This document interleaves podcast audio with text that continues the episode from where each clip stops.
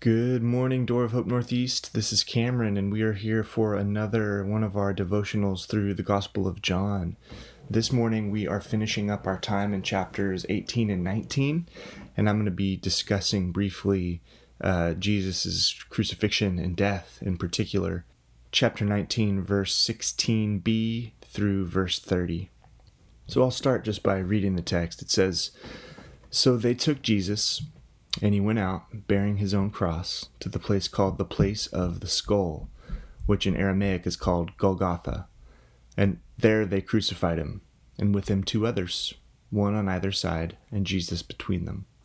Pilate also wrote an inscription and put it on the cross. It read, Jesus of Nazareth, the King of the Jews.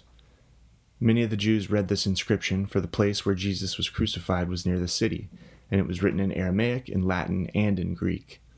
So the chief priests of the Jews said to Pilate, Do not write, the king of the Jews, but rather, This man said, I am the king of the Jews. Pilate answered, What I have written, I have written. When the soldiers had crucified Jesus, they took his garments and divided them into four parts, one part for each soldier, also his tunic. But the tunic was seamless, woven in one piece from top to bottom. So they said to one another, let us not tear it, but cast lots for it to see whose it shall be. This was to fulfill the scripture which says, They divided my garments among them, and for my clothing they cast lots. So the soldiers did these things. But standing by the cross of Jesus were his mother and his mother's sister, Mary, the wife of Clopas, and Mary Magdalene. When Jesus saw his mother and the disciple whom he loved standing nearby, he said to his mother, Woman, Behold your son. Then he said to the disciple, Behold your mother. And from that hour the disciple took her to his own home. After this, Jesus, knowing that all was now finished, said, to fulfill the scripture, I thirst. A jar full of sour wine stood there, so they put a sponge full of the sour wine on a hyssop branch and held it to his mouth. When Jesus had received the sour wine, he said, It is finished and he bowed his head and gave up his spirit. So obviously the the cross and the death of Jesus is an event that's recorded in all four of the gospels. Um, but even still, each of the gospel writers, each of the four, um, in keeping with the, the specific themes that they're they're trying to build out as they put forward their their picture of Jesus, um, they each emphasize different elements, and so uh, we've we of course believe that all those different emphases are harmonious and work together uh, to create a, a, fuller and more complete picture for us. Um, it's it's not that they stand in tense contradiction with one another, but John chooses to to include and to leave out certain details from his telling of of the crucifixion that, that the others don't, and so we may highlight some of those. Um, but let's just let's just jump in here for a moment. First, um, we'll look at the first few verses that highlight just the act of the crucifixion itself and, and Jesus' charge. Um, so, as we've mentioned before, um, for, for many chapters now, the, the religious leaders of, of Israel have been scheming to kill Jesus. And, and finally, here in these chapters, it's, it's the decision is final, it's happened, and he's being sent to the cross itself for execution. Um, that first line there. So they took Jesus. Um, just makes me think of, of the power of that, that word took. They took the Son of God, the Son of Man, the, the Messiah into their custody, into their hands um, as a criminal for execution. Uh, Jesus was bearing his own cross. We're told that the criminals were, were, they were made to carry their crosses on the way to their execution, and, and Rome had thought deeply and, and worked out over time every element of the crucifixion process to, to maximize both pain and suffering and humiliation. Um, and so this is one of those parts. Jesus probably carrying the, the wide cross beam um, as he's having to carry it out to his site of execution. Um, and and even the mention of of the place, it, it's this place that we we understand is outside the city, outside the walls, and there is there's significance here Um, this this idea, if you read through your Old Testament, the idea of being put outside the camp, outside the walls, outside the city, is is a significant judgment from God uh, in the Old Testament. In fact, in the New Testament, Jesus, when he he talks about uh, hell, even he describes it as as this trash dump outside the city. Um, even when we look look ahead to Revelation um, 21, we see the picture of the new heavens and the new earth. Um, there's just this idea of, of, of, the city and being welcomed into the city contrasted with the lake of fire that's that's kept outside. Um, and so there's there's real significance to this. And uh, by, by Jesus being crucified up on this tree outside of the city, it's it's picking up many of these themes and kind of showing Jesus as, as the curse bearer. He's the one bearing the curses.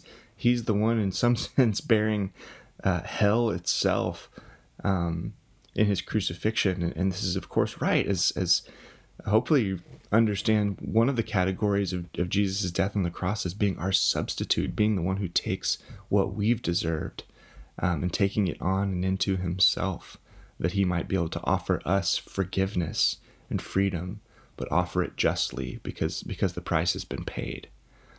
Um, of, of course, we get mentioned here that that Jesus is crucified uh, between two other criminals.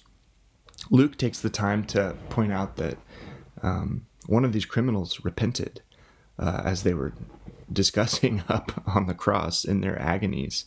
And Jesus offers forgiveness and grace and the promise that they are going to be together in paradise very soon. And so, just another picture, even in the midst of Jesus actively being tortured on the cross, extending grace and forgiveness to a criminal, which is the whole point of the cross. So, it's very beautiful.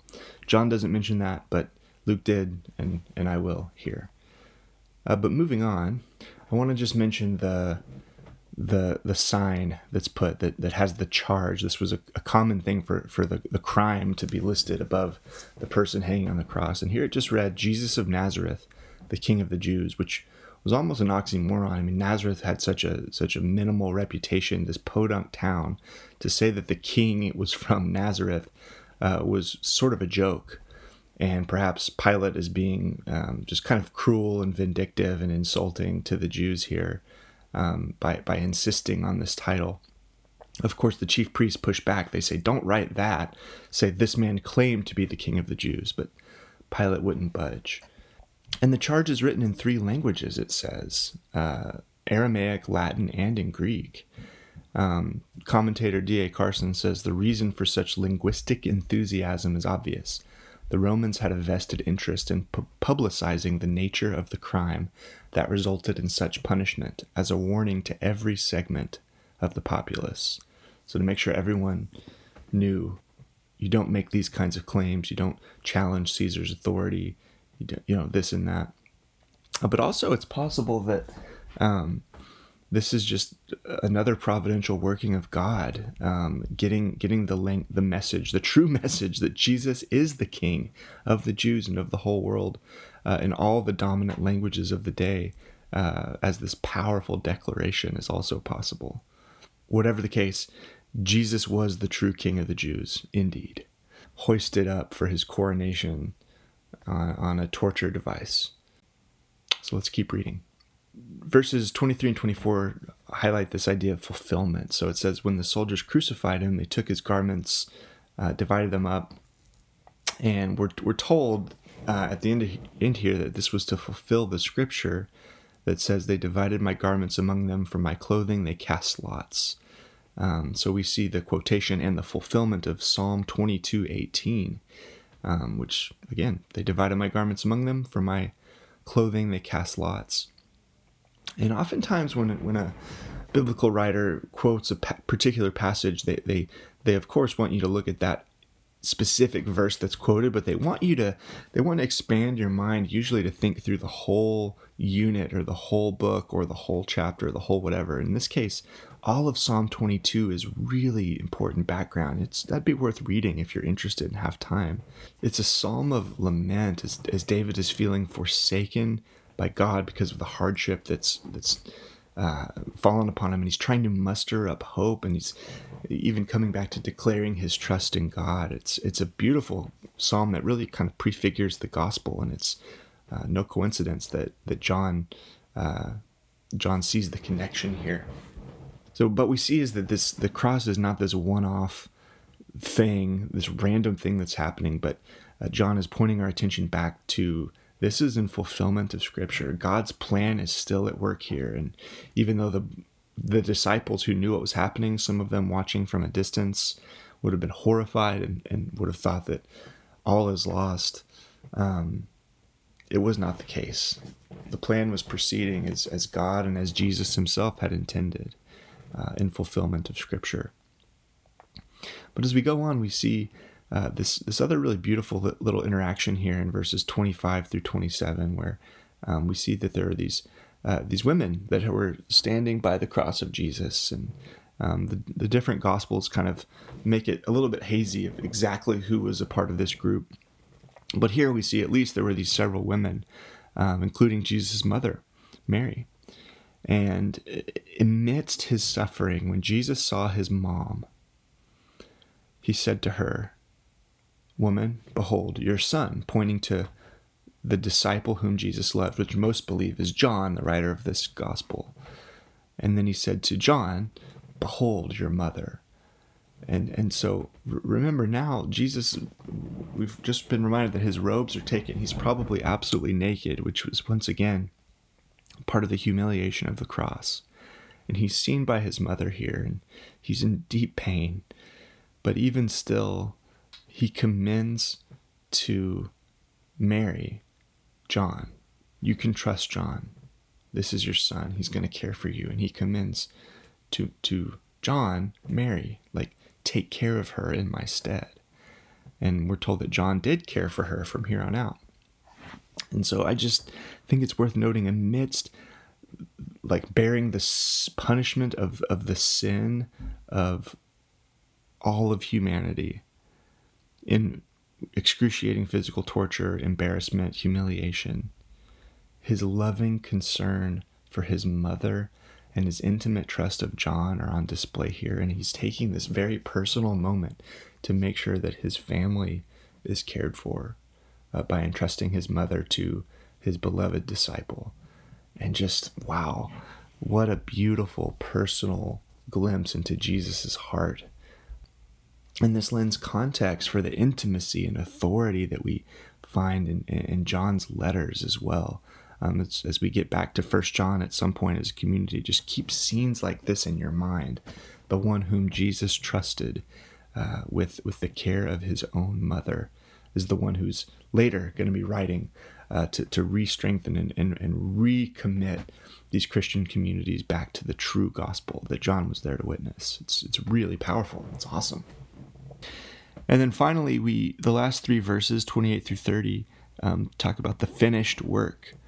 And so it says, After this, Jesus, knowing that all was now finished, he said to fulfill the scripture once again, I thirst. And they took the sour wine, they gave it to him, and we're told when Jesus finally received that wine, he said, It is finished. And then the, the line says, And he bowed his head and gave up his spirit. And so, once again, we get very clear indication that Jesus knew what he was doing on the cross. Again, he was no merely passive victim here. He was the active participant. He knew what the mission was, and he knew when it had been completed. And at this point now, he knew that he had accomplished what he set out to. The thing that just before in the Garden of Gethsemane he was he was excruciating over and, and wrestling with. He he had now been faithful in completing his work on the cross. Here we get another reference to uh, Psalm 6, 69, this time verse 21, probably is what is what's being referenced. It says, They gave me poison for food, and for my thirst they gave me sour wine to drink. And this is another psalm of David, once again, lamenting in the midst of suffering and opposition, but but trusting ultimately that God is going to come through and that God is going to remain faithful uh, very much prefiguring what Jesus is going through here. And then Jesus declares here with finality, it is finished. So he in his divine wisdom, knows that what he set out to do on the cross is now complete. And it is finished is just loaded with, with meaning. And um, this is really interesting. Like the cross is something that, that when we look at it, um, even in John here, he doesn't give a ton of explanation of what's happening on the cross in terms of theological significance. It's it's almost like looking at you know one of these plants that you know maybe has a modest uh, a, a, modest view when you look at it at the surface, but if you could see in cross section the, the root system, this something has this dramatically deep root system that's below the surface that you can't see. That's kind of what's going on with the cross. Like we know that Jesus was killed. We know that he suffered. We can we can see and state and recount the physical facts of it.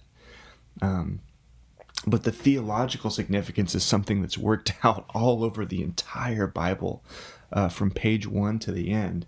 And so we we end up uh, having to do some extra work to figure out okay what was finished, what happened here, and we could say a ton, but uh, we'll, we'll say a few things. Like first of all, he's he's wrapping up the major themes of struggle throughout the whole Bible.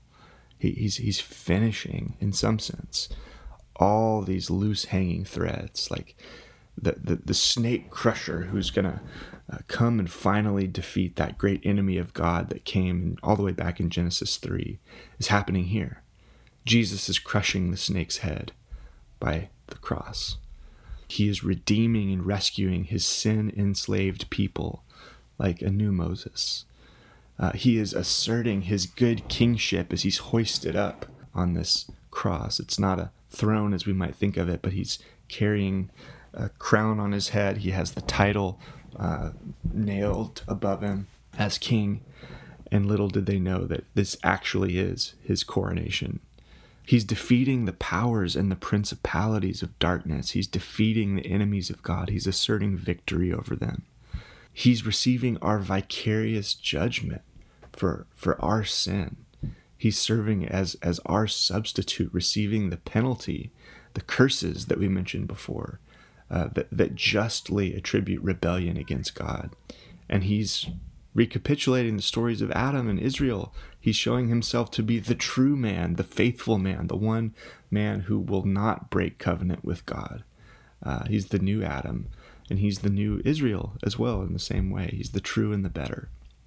And we could go on and on and on, but uh, there's so many beautiful and wonderful and amazing and mysterious aspects to what theologians call the atonement or, or the work of Jesus on the cross, what he did to atone for sin in that moment.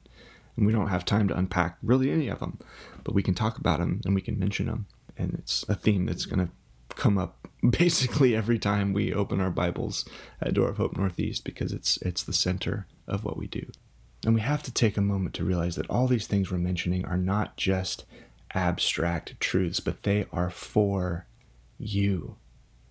If you are a follower of Jesus, these are things that Jesus has done personally for you because of your sin and your separation from God, your rebellion against Him my sin, my rebellion against God.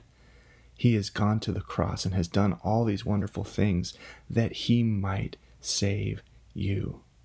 And remember, it's not you up on the cross. It's not me up on the cross, though that's what we deserved.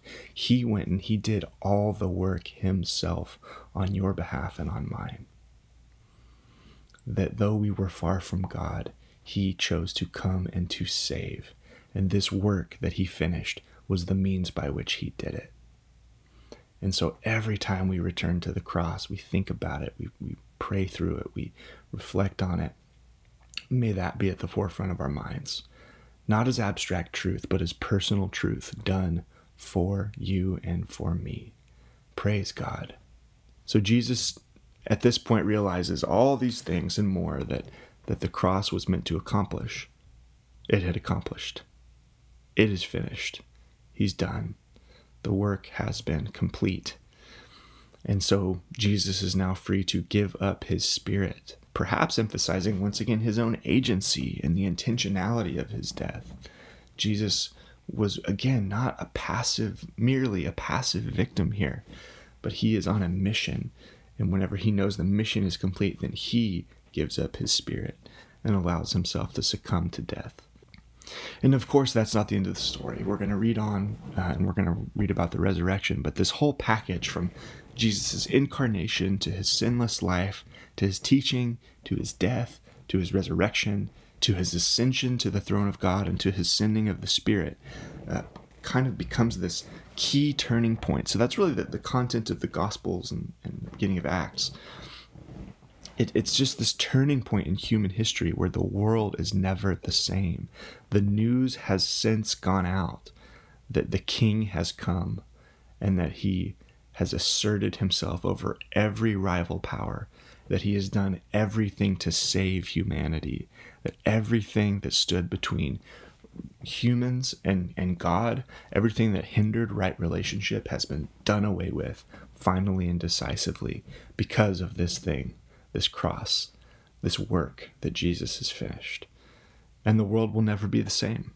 2,000 years later, the world is not the same. The world is different. The disciples of Jesus are here uh, continuing to, to carry on in his name and with his message and with his good news um, continuing to invite others that, hey, if you will come and trust Jesus, if you will come and bring your allegiance to Him, if you will just simply throw yourself in your weakness at His feet, He will save you too.